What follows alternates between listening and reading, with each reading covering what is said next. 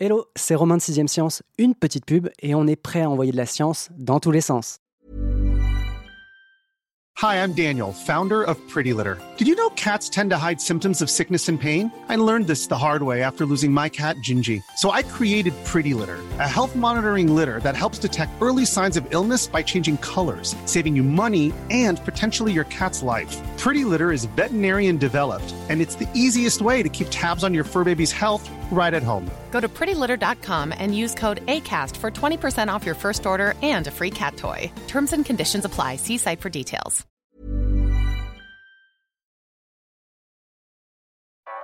Vous écoutez 6ème Science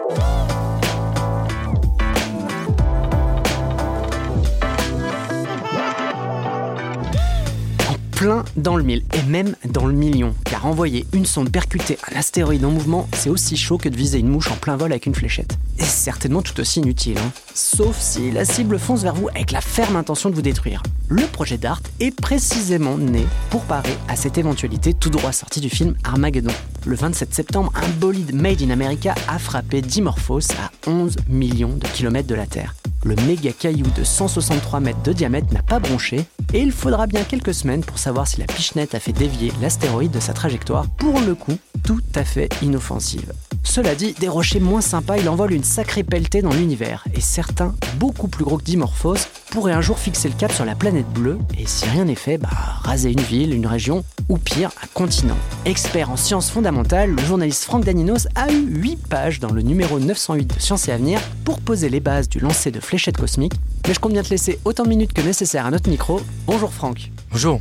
Bon, comme d'habitude, c'est pas parce qu'on doit calculer au poil de mouche près la trajectoire d'une sonde qu'on ne peut pas rigoler un peu. Hein. Chez les scientifiques, on aime bien ça. DART en anglais, ça veut dire fléchette. Mais alors pourquoi est-ce qu'on s'amuse en 2022 à jeter des fléchettes sur les astéroïdes, Franck? Alors effectivement, pour cette mission, l'objectif est simple. C'est de cibler donc un astéroïde et le percuter de plein fouet afin de voir si on est capable de modifier euh, sa trajectoire, son orbite et il faut savoir que c'est la toute première fois qu'on fait ce genre de test grandeur nature dans l'espace pour tester donc une euh, technique de défense planétaire. Et comment tu as suivi l'événement de ton côté? Parce que moi, je suis allé retrouver sur le site de Science et Avenir, le site de référence évidemment, la vidéo que je trouvais assez réussie et assez émouvante même, puisque on a d'un côté l'équipe qui est en train de s'embrasser et de s'applaudir parce que ils ont l'astéroïde en pleine ligne de mire, et en parallèle, à droite de l'écran, on voit, alors c'est pas une vidéo, hein, c'est des photos qui nous parviennent progressivement, on voit l'astéroïde devenir un petit caillou, un rocher, et puis d'un coup, on voit qu'on est très très très proche du caillou jusqu'à l'impact. Les images sont effectivement très impressionnantes. Euh, elles ont été euh, diffusées donc par la NASA quasiment en, temps réel au moment où la sonde s'est approchée progressivement donc de sa cible, de l'astéroïde. Ces images ont pu être enregistrées grâce au seul instrument qui était à bord de la sonde, puisque je le répète, l'unique objectif, c'est d'envoyer un objet massif, donc ce qu'on appelle un impacteur, contre l'astéroïde. Donc il y avait besoin d'aucun capteur, aucun instrument, si ce n'est donc une caméra qui s'appelle euh, Draco, qui a permis 60 minutes avant l'impact de visualiser euh, la cible, qui était euh, au début qu'un tout petit point blanc dans le fond noir de l'espace, mais en tout cas de verrouiller cette cible et de pouvoir s'en approcher petit à petit et donc, il y a des images qui ont été prises chaque seconde. Comme tu le rappelles, on voit petit à petit la sonde DART qui s'approche du système binaire d'astéroïdes, puisqu'il y a deux astéroïdes. Il y a Dimorphos qui orbite autour d'un astéroïde plus gros qui s'appelle Didymos. Et celui qu'on vise, on aura l'occasion euh, d'expliquer pourquoi par la suite. Donc, celui qui est visé, c'est le plus petit, c'est Dimorphos. Donc, on voit quand la sonde s'approche, le plus gros astéroïde, on passe devant. Et puis, petit à petit, effectivement, euh, des images de plus en plus nettes et précises jusqu'à ce qu'on voit effectivement donc la, la surface rocheuse, rocailleuse, même les poussières qu'il y a à la surface de Dimorphos, jusqu'à effectivement qu'on n'ait plus rien, qui était euh, finalement une bonne nouvelle puisque c'est une mission suicide. Euh, l'idée c'était d'utiliser une sonde kamikaze pour qu'elle vienne s'écraser, donc percuter l'astéroïde et avoir justement un effet donc sur l'orbite pour savoir si on peut effectivement dévier un astéroïde en propulsant un projectile contre cet objet. Bon, je l'ai précisé déjà en introduction, mais on va le rappeler quand même que la trajectoire de Dimorphos, elle était totalement inoffensive. Alors oui, bien sûr. Dimorphos lui-même euh, ne pose aucun problème, aucune menace pour la Terre. Et bien évidemment, les concepteurs de la mission se sont assurés que ce qui se produira donc sur Dimorphos suite à l'impact n'entraînera d'ailleurs aucun danger supplémentaire. Mm. Les planétologues, les physiciens ont pu calculer que, au pire, ce qui se produirait suite à l'impact sur Dimorphos et les modifications de l'orbite seraient si infimes qui ne pourrait pas retomber sur la Terre avant euh, des millions d'années. Hmm. Donc Dimorphos ne posait pas de problème et il n'en posera pas pour l'humanité. Mais on l'a choisi pour s'entraîner, Hmm. pour pouvoir tester un peu cette capacité à cibler d'une part et d'autre part donc à percuter et dévier l'orbite d'un astéroïde. Et c'est vrai que Dimorphos présente plusieurs particularités intéressantes. La première, c'est qu'il passe tout près de la Terre. Donc il s'approche à une petite distance de la Terre, en l'occurrence 11 millions de kilomètres. Donc ça peut paraître beaucoup, mais finalement euh, c'est assez peu par rapport à des myriades d'autres d'objets rocheux donc qui, euh, Qui nous passent à côté, qui euh. nous- voilà, absolument. Finalement, 11 millions de kilomètres, c'est une distance qui était euh, pas trop lointaine pour pouvoir atteindre l'astéroïde dans un délai assez raisonnable. En l'occurrence, euh, la sonde a mis euh, 10 mois à atteindre sa cible puisqu'elle avait été lancée en novembre 2021. Donc ça, c'est première raison, la distance. Deuxième raison, c'est lié aux propriétés de cet astéroïde. Tout d'abord, sa taille. Donc Dimorphos, comme tu l'as dit, fait à peu près, euh, on ne sait pas exactement, fait à peu près 160 mètres de diamètre. Et c'est une catégorie d'astéroïdes qui nous intéresse euh, tout particulièrement parce que on en a repéré à peu près 10 000 qui sont dans l'environnement de la Terre, mais on pense qu'il y en aurait beaucoup plus. Hmm. On pense qu'on en a repéré seulement à peu près euh, 40%, et il en existerait en tout peut-être 25 000. L'attention se concentre sur ces astéroïdes parce qu'il y en a beaucoup qu'on ne connaît pas, qu'on n'a pas encore bien identifié, leur vitesse, leur trajectoire, et qui pourraient un jour être potentiellement menaçants. Donc c'est un, un type d'astéroïdes donc qui sont particulièrement importants de bien connaître, et ils sont euh, d'autre part particulièrement dangereux. On parle de croiseurs, c'est ça, hein, ou de géocroiseurs Géocroiseurs, parce qu'effectivement, à un certain moment dans leur course euh, autour du Soleil, ils vont venir croiser l'orbite de la Terre et s'en approcher euh, de manière euh, plus ou moins proche. Et donc, si c'est vraiment euh, très très près, là, il y aurait un risque de collision avec la Terre. Et si par malheur un astéroïde de la taille de Dimorphos tombait sur notre planète, ce serait effectivement des dégâts très importants, l'équivalent de 10 000 bombes euh, d'Hiroshima, donc ça pourrait euh, avoir des conséquences régionales et euh, détruire un pays tout entier. Donc effectivement, il y a une importance à s'entraîner sur ce type d'astéroïde, donc encore une fois, non seulement parce qu'ils pourraient produire des dégâts très importants, mais aussi parce qu'on les connaît pas tous. Il y a un danger particulier, donc une importance à bien les caractériser. C'est vrai que tu as eu le temps quand même, en huit pages, d'explorer le sujet. Je crois qu'il y a une autre raison que tu vas me faire le plaisir d'explorer, s'il te plaît. Oui, une autre euh, particularité intéressante de Dimorphos, et euh, raison pour laquelle cette cible a été choisie, c'est que Dimorphos gravite autour de Didymos. Donc c'est ce qu'on appelle un astéroïde binaire. D'ailleurs, c'est pas le seul, il y a à peu près 15% des astéroïdes du système solaire qui sont de ce type, donc des astéroïdes binaires. Et en fait, ce qui est intéressant pour les planétologues, et dans le cadre de ce test de défense planétaire, pour voir si notre capacité donc à, dévier un astéroïde, c'est que on pourra mesurer plus facilement les effets d'un impact. Qu'en fait, c'est très difficile, suite à une collision, de mesurer les effets. Euh, la déviation, elle sera très petite. Parce que de toute façon, on n'est pas capable d'envoyer de gros objets contre un astéroïde, un gros objet rocheux. Et donc, la déviation, dans tous les cas, elle sera minime. Or, avec un astéroïde binaire, on va pouvoir calculer les effets de l'impact, donc l'ampleur de la déviation, de manière plus précise. Pourquoi? Parce que Dimorphos, à chaque fois qu'il tourne comme une petite lune, en quelque sorte, autour de l'astéroïde principal, donc qui est Didymos, donc il va créer une sorte d'éclipse. Quand on regarde le système binaire, ce qu'on voit mieux évidemment c'est le gros astéroïde, mais à chaque fois que Dimorphos passe devant Didymos, donc il y a comme une petite éclipse, donc la luminosité baisse, et c'est comme ça qu'on peut effectivement euh, mesurer très précisément ce qu'on appelle la période orbitale de Dimorphos. Il sert un peu de métronome en gros, et on va voir si jamais il passe plus ou moins vite par rapport à son rythme habituel, c'est ça? Absolument, c'est une sorte d'horloge, de système de mesure qui va permettre de calculer très précisément et assez rapidement les effets de l'impact sur l'astéroïde. Dimorphos mettait jusqu'à présent 11h55 minutes pour faire un tour complet. Et donc, suite à l'impact, qui s'est produit le 27 septembre, on pense que cette période orbitale va être réduite d'un temps assez court. hein. On tablait euh, au minimum sur une minute, mais vu euh, les résultats, les premières observations qu'on a, ce sera peut-être euh, beaucoup plus, peut-être 10 minutes, peut-être davantage. On ne sait pas encore. Il faudra attendre pour ça. Mais en tout cas, voilà, c'est pour cette raison qu'on a choisi ce système binaire. Ça va permettre de calculer très précisément les effets de l'impact. Qu'est-ce qu'on a mesuré depuis? Parce que c'est ça, l'impact a eu lieu le 27 septembre. Aujourd'hui, on n'est même pas mi-octobre, on est le 7 ou le 8 octobre. Quelles mesures on fait? Comment on les fait? Et euh, qu'est-ce qu'on a déjà observé? Alors, il y a énormément de données déjà qui ont été euh, produites sur cet événement. Il y a eu euh, un CubeSat fabriqué par l'agence spatiale italienne qui s'appelle l'Ischia Cube. C'est un objet assez petit, hein, de la taille un peu d'une boîte à chaussures, et donc qui avait été embarqué avec la sonde DART, qui a été larguée dix jours avant pour qu'il puisse en fait euh, être à bonne distance de l'impact et pas se prendre des projectiles, des cailloux qui pourraient effectivement détruire donc ce CubeSat. Donc il a pu obtenir des premières images de ce qui s'est passé de l'impact, puisqu'il est passé à côté de Dimorphos, disons euh, trois minutes après la collision. Donc on a eu déjà des informations, une confirmation, même si on savait bien qu'il y avait eu un impact, puisque comme on le disait tout à l'heure, les images nous montraient bien que la sonde était arrivée vraiment tout près donc, de la surface de l'astéroïde. Mais donc premières informations par le CubeSat. Ensuite, il y avait des dizaines d'observatoires terrestres qui étaient euh, braqués vers l'astéroïde double pour voir ce qui allait se passer. Donc il y en avait vraiment sur chaque continent, énormément de télescopes donc, qui ont été mobilisés et qui ont fourni euh, énormément de données, chacun dans leur spécificité, dans des longueurs non différentes, et qui ont fourni des observations qui montrent cet énorme nuage de poussière qui a été créé suite à l'impact et l'éjection de matériaux. Donc effectivement, il y a des images très belles et très impressionnantes. On voit une nuée de débris qui s'étend sur quasiment 10 000 km, un peu comme une queue de comète. Et on a aussi, pour la première fois, donc les deux euh, plus puissants télescopes de la NASA, donc Hubble et le nouveau James Webb, qui pour la première fois ont travaillé de manière concomitante et ont observé en même temps Dimorphos et Didymos. Et donc on peut un peu zoomer plus finement à l'intérieur de ce nuage de débris pour essayer de caractériser et voir un petit peu ces panaches de matériaux qui s'écartent de la zone de l'impact, un peu comme des rayons, des filaments en expansion. Là aussi, c'est splendide, mais ça donne surtout donc des informations qui sont actuellement en train d'être analysées. Donc, on a déjà euh, beaucoup de choses. Et c'est grâce à toutes ces observations. En ce moment, la NASA est en train de collecter et d'analyser toutes ces données pour produire d'ici quelques semaines on n'a pas encore de date euh, connue précise, mais rien ne sera publié avant que la NASA soit absolument sûre d'elle sur ses résultats.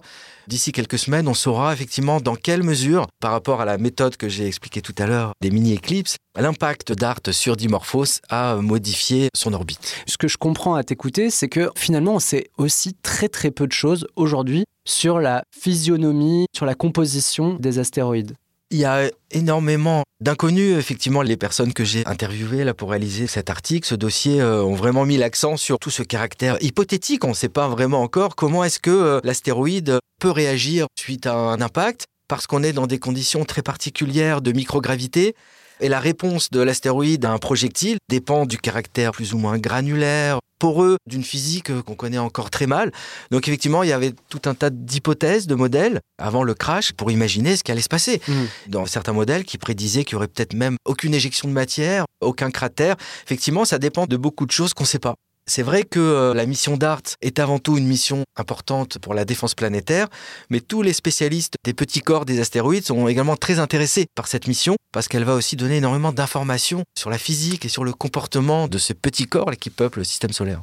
J'ai une question aussi sur la technicité et la difficulté du lancement. C'est-à-dire qu'on a envoyé cette sonde dix mois plus tôt et elle a frappé un astéroïde qui était en mouvement j'imagine que la préparation en amont sur cet envoi de fléchettes, il est quand même assez conséquent. Est-ce qu'il est là aussi l'exploit? Alors oui, il faut savoir que l'idée de cette mission, dans ses principes de base, elle a germé il y a déjà plus de 20 ans. Donc il a fallu beaucoup de temps et de recherche pour développer la mission DART.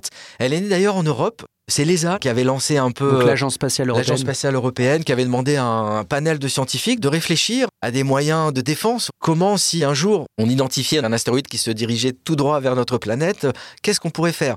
Donc, au début des années 2000, il y a un groupe de scientifiques, astrophysiciens, planétologues, qui ont commencé à réfléchir à ces questions et qui ont proposé donc un certain nombre de solutions, posait aussi effectivement ce que je rappelais tout à l'heure, toutes les inconnues. Pour imaginer des solutions, des modèles, on a besoin de données précises. Sinon, on travaille un peu en l'air de manière très abstraite. On a besoin de chiffres pour faire tourner les simulations. D'où l'idée de faire une expérience grandeur nature.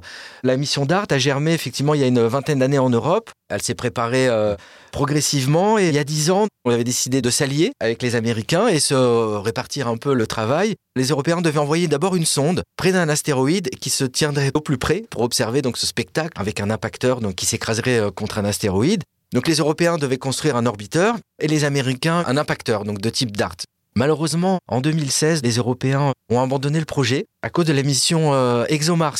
Donc c'était pour des questions de, financement, De, budget. Effectivement, on a préféré mettre un certain nombre de financements pour la mission ExoMars qui, comme vous le savez, malheureusement n'est pas partie. C'est une mission qui était en collaboration avec les Russes suite à la guerre en Ukraine. Tout a été abandonné. Mais bon, en 2016, on décide de se concentrer sur ExoMars. On abandonne cette mission de défense planétaire mais heureusement, en 2019, l'ESA a décidé de financer à nouveau ce projet et de construire donc euh, ce fameux orbiteur qui jouera un rôle vraiment capital puisque euh, le plus spectaculaire vient de l'explosion, de l'impact, mais ce qui est important pour les scientifiques, c'est d'avoir des données précises et comprendre ce qui s'est exactement passé. Et pour ça, il y a une seule façon de le savoir, c'est d'aller au plus près de l'astéroïde, d'envoyer un orbiteur et déterminer la masse, cartographier euh, l'astéroïde, déterminer euh, sa morphologie, mesurer aussi très précisément les dimensions du cratère. C'est ça qui permettra vraiment de comprendre la dynamique de l'impact. Et ça, c'est les Européens qui le feront grâce à un orbiteur euh, qui s'appelle ERA et qui sera lancé en 2024 pour arriver deux ans plus tard auprès de Dimorphos et mener cette enquête complète. On évoque depuis tout à l'heure une approche qui est celle finalement de l'impacteur. Donc euh, on envoie une fléchette pour faire dévier un astéroïde de sa trajectoire. Évidemment, on pourrait tout simplement détruire l'astéroïde tout en essayant de ne pas déclencher une pluie d'astéroïdes sur la face de la Terre. Mais quelles autres approches sont étudiées? Évidemment, on pense au film Armageddon, on pense éventuellement à Don't Look Up où on a un grand entrepreneur américain qui décide non pas de détruire l'astéroïde mais d'y envoyer des mini-robots qui vont fragmenter l'astéroïde pour en récupérer en même temps les précieux matériaux. Là, on est clairement dans la SF, mais de ton côté, dans le cadre de ton dossier, est-ce que d'autres approches, d'autres pistes sont envisagées? Alors oui, depuis une, trentaine d'années que les scientifiques, les ingénieurs, les agences spatiales et aussi d'ailleurs les responsables politiques se préoccupent de cette menace. Il y a eu tout un tas d'idées plus ou moins sérieuses, plus ou moins matures qui ont émergé. La technique qui semble la plus mature, c'est celle de l'impacteur cinétique, donc celle qui est précisément testée par la mission DART, auquel ERA, euh, donc comme je dis tout à l'heure, l'orbiteur européen est étroitement associé. Donc cette idée de modifier l'orbite d'un astéroïde en envoyant un objet massif le percuter, en fait, pour une certaine taille d'astéroïde et pour un délai qui est relativement court, c'est ce qui semble le plus approprié. Parce qu'effectivement, il y a deux choses qui comptent dans le domaine de la défense planétaire. C'est la taille de l'astéroïde, donc de l'objet euh, menaçant, qui nous foncerait euh, tout droit dessus, et aussi le temps dont on dispose. Donc plus il est gros et moins on a de temps, évidemment on comprend bien que plus c'est compliqué. Donc effectivement, les scientifiques doivent un peu jauger avec ces deux paramètres pour estimer quelle serait la meilleure technique pour nous protéger donc d'un objet céleste menaçant, un astéroïde ou d'ailleurs ça peut être aussi une comète, hein, même si c'est plutôt des astéroïdes qui poseraient des problèmes par rapport à leur nombre. Mais donc, pour les astéroïdes qui mesurent à partir d'une centaine de mètres, et si on n'a que quelques années, 7 ans, 10 ans, 15 ans, la technique la plus mature, c'est celle de l'impacteur cinétique. Encore une fois, c'est pour ça que la mission DART a pu être validée qu'elle est testée actuellement. Si on a un peu plus de temps, par exemple, si on détecte un astéroïde et les calculs montrent qu'il ne percutera pas la Terre avant 20 ans ou 30 ans, on pourrait imaginer des techniques plus douces comme par exemple celle du tracteur gravitationnel. L'idée, ce serait de placer une sonde donc à une certaine distance de l'astéroïde qui l'accompagnerait dans sa course et par le jeu des interactions euh, gravitationnelles, petit à petit modifierait donc cette trajectoire et le ferait finalement dévier de sa course et l'empêcherait donc de venir percuter la Terre. Donc ça, c'est aussi quelque chose qui est étudié et qui serait possible, mais seulement si on a davantage de temps. Par contre, effectivement, si on a vraiment très peu de temps et surtout si l'objet est très massif, par exemple, qui mesurait un kilomètre de diamètre, a priori, ni l'impacteur cinétique, ni le tractage gravitationnel ne seraient opérants, parce qu'en fait, on est limité par la taille de l'impacteur qu'on peut envoyer. Oui, c'est ça. Euh, on peut envoyer cinq fléchettes sur un dinosaure, il n'est pas sûr qu'il change de trottoir. Absolument. Si l'objet est vraiment très gros, l'effet sera trop minime. On peut d'ailleurs imaginer envoyer plusieurs sondes, plusieurs séries de missiles, mais on pourrait jamais envoyer quelque chose qui pèserait plusieurs tonnes. C'est aux limites de nos capacités technologiques actuellement. Donc là, effectivement, la technique de l'impacteur ne fonctionnerait pas. La seule méthode qu'on pourrait envisager aujourd'hui, ce serait euh, une explosion nucléaire. Pas comme celle qui est décrite dans le film Armageddon, où on essaie de détruire donc l'objet parce que les conséquences seraient très difficilement contrôlables. On ne sait pas exactement comment l'astéroïde se fragmenterait, quelle serait la taille et la trajectoire des débris qui continueraient de poser une autre menace. Donc effectivement, ce serait plutôt à faire exploser les charges nucléaires à proximité de l'astéroïde. On imagine qu'il y aurait une sorte d'effet de souffle, enfin impulsion, hmm. qui serait transmise à l'astéroïde et qui serait du coup le dévié, quoi. voilà, hmm. le dévier. Puis là aussi, euh, même idée, hop, qui passe à côté pour ne pas percuter la Terre. Mais bon, dans tous les cas, ça resterait extrêmement risqué, donc ce serait une solution vraiment de dernier recours. Hmm. Bon, des astéroïdes, il y en a un peu de toutes les tailles. Hein. On peut se retrouver avec des petites météorites qui tombent dans le jardin, jusqu'à des croiseurs. Tout à l'heure, tu évoquais une taille de 1 km ou plus. Comment sont classées ces catégories et à partir de quand on considère qu'un astéroïde est potentiellement dangereux?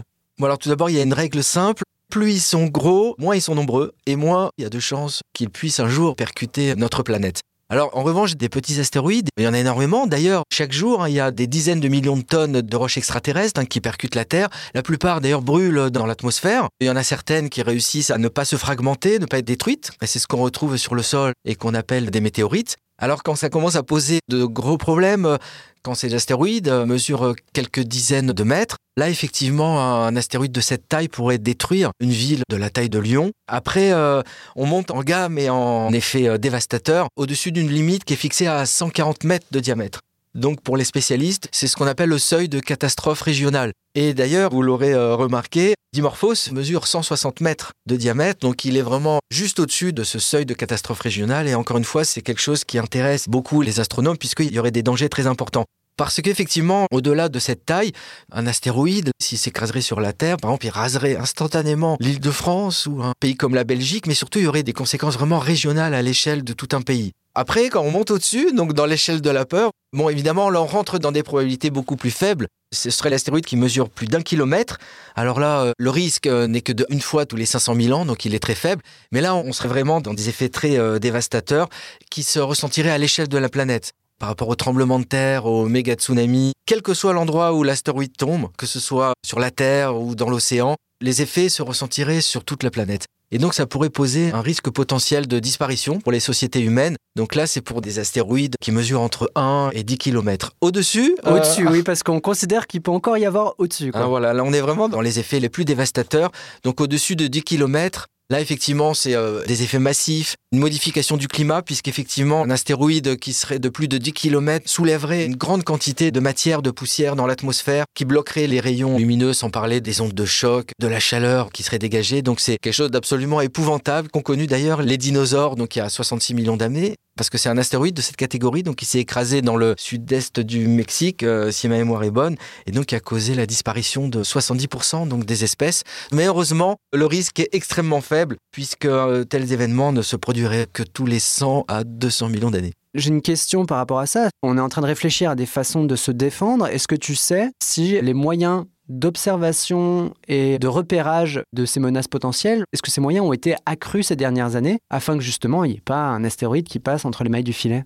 Alors effectivement, il y a deux volets très importants dans la défense planétaire. Il y a celui qu'on a évoqué dans toute notre conversation, c'est-à-dire euh, que faire face à un astéroïde qui foncerait tout droit vers notre planète? Donc en l'occurrence, le dévier. Donc on l'a dit tout à l'heure, la solution c'est de modifier donc son orbite. Mais euh, évidemment, le premier volet, c'est d'abord de caractériser la menace. C'est-à-dire pour se préparer et envoyer un missile de type DART, encore faut-il savoir qu'un astéroïde effectivement file tout droit vers la Terre. Et donc pour ça, il faut effectivement accroître nos moyens d'observation, de surveillance, et donc euh, continuer cette enquête euh, très complexe qui consiste donc à identifier l'ensemble de ces petits corps qui sont par définition de petite taille et qui sont peu lumineux et difficiles à observer par les observatoires, qu'ils soient terrestres ou spatiaux. Et donc, comme on l'a dit euh, tout à l'heure dans notre conversation, pour les astéroïdes qui mesurent plus de 140 mètres de large, donc entre 140 et 1000 mètres de large, ce qui euh, produirait une catastrophe régionale, euh, encore une fois, on n'en a identifié que 40%. Donc, pour qu'on puisse mieux connaître donc l'état de la menace, parce que grâce au télescope actuel, ça mettrait encore des dizaines d'années à repérer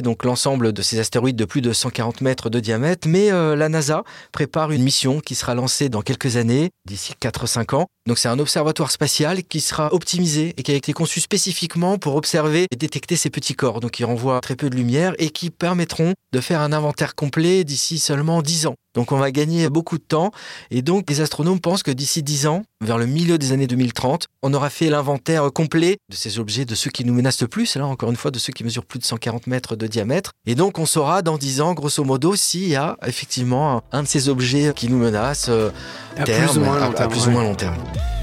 Eh bien, merci beaucoup Franck pour cette partie de fléchette cosmique. Je vous donne rendez-vous dans 10 ans pour être sûr qu'il n'y en a pas un qui est passé entre les trous. Et si l'on est encore en vie, je vous donne rendez-vous dans deux semaines pour continuer à envoyer de la science dans tous les sens.